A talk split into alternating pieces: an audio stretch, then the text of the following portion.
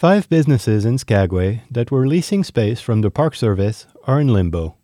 When the pandemic shut down the local economy, they found themselves occupying buildings on a Broadway that did not receive the usual flow of tourists.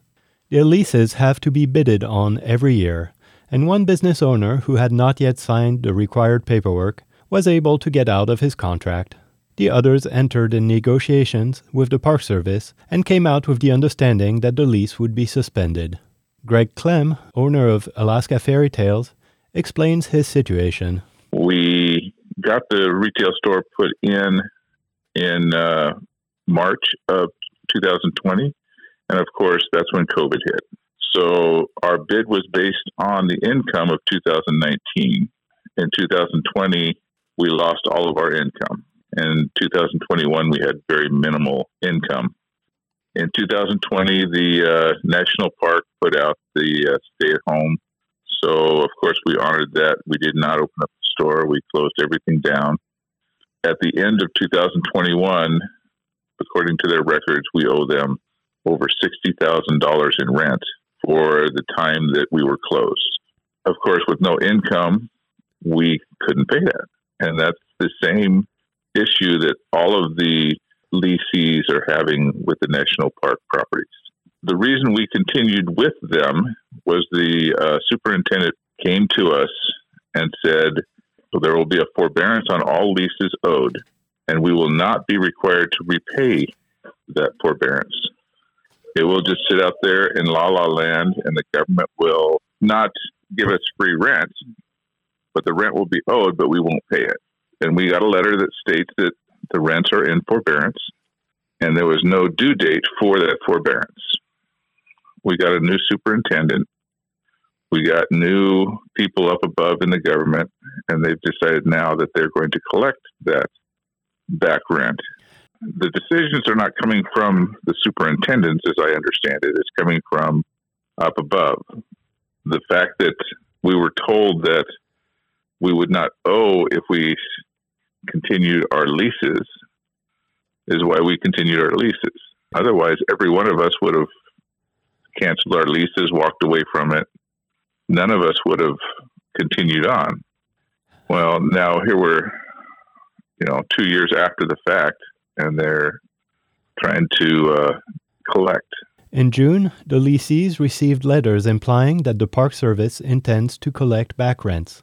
They tried to start a discussion, but have not been able to reach decision makers at the agency. The last letter was not answered at all, no response whatsoever. And they are fearing the implications of not being able to negotiate. It's going to bankrupt every single lessee that has done business with the national park every one of us are local vendors. We're all from Skagway. You know, I've done business with the national park for 20 years, but it's going to wind up just bankrupting everybody. And they don't seem to care about it. They want their money. They're not willing to work with us. They're not willing to deal with us. The situation feels unfair. And uh, the fact that they told us we had to close our doors for over a year, and then they're still going to want to collect the rent from us makes no sense. Carl Klupar, owner of the art gallery and gift store Lynch and Kennedy, feels the Park Service changed their story. There were communications between us and them indicating that, that we pay what we could during the COVID period and then we would resume after it's over. And, and now the story's changed a bit. And there is difficulty in tracking down how the agreement came to be. Um, there's a combination of correspondence and informal conversations. And that's part of the problem is it's I don't think everything is all together in one spot.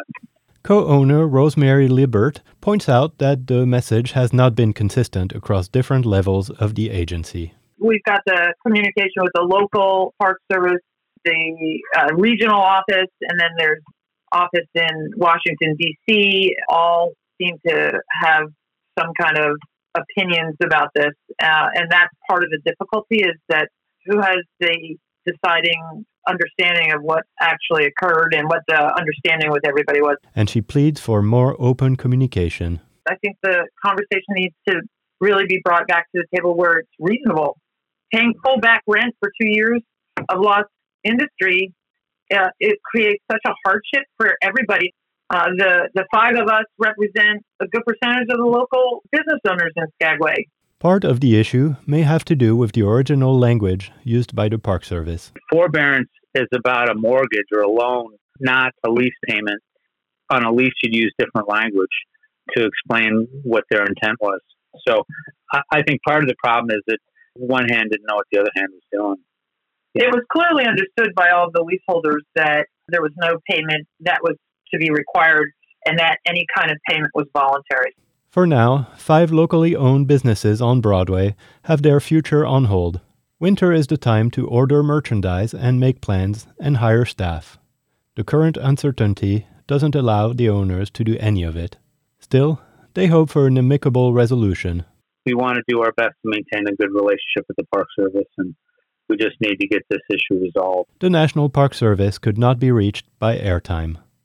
For KHNS in Haines, I'm Alan de Premenil.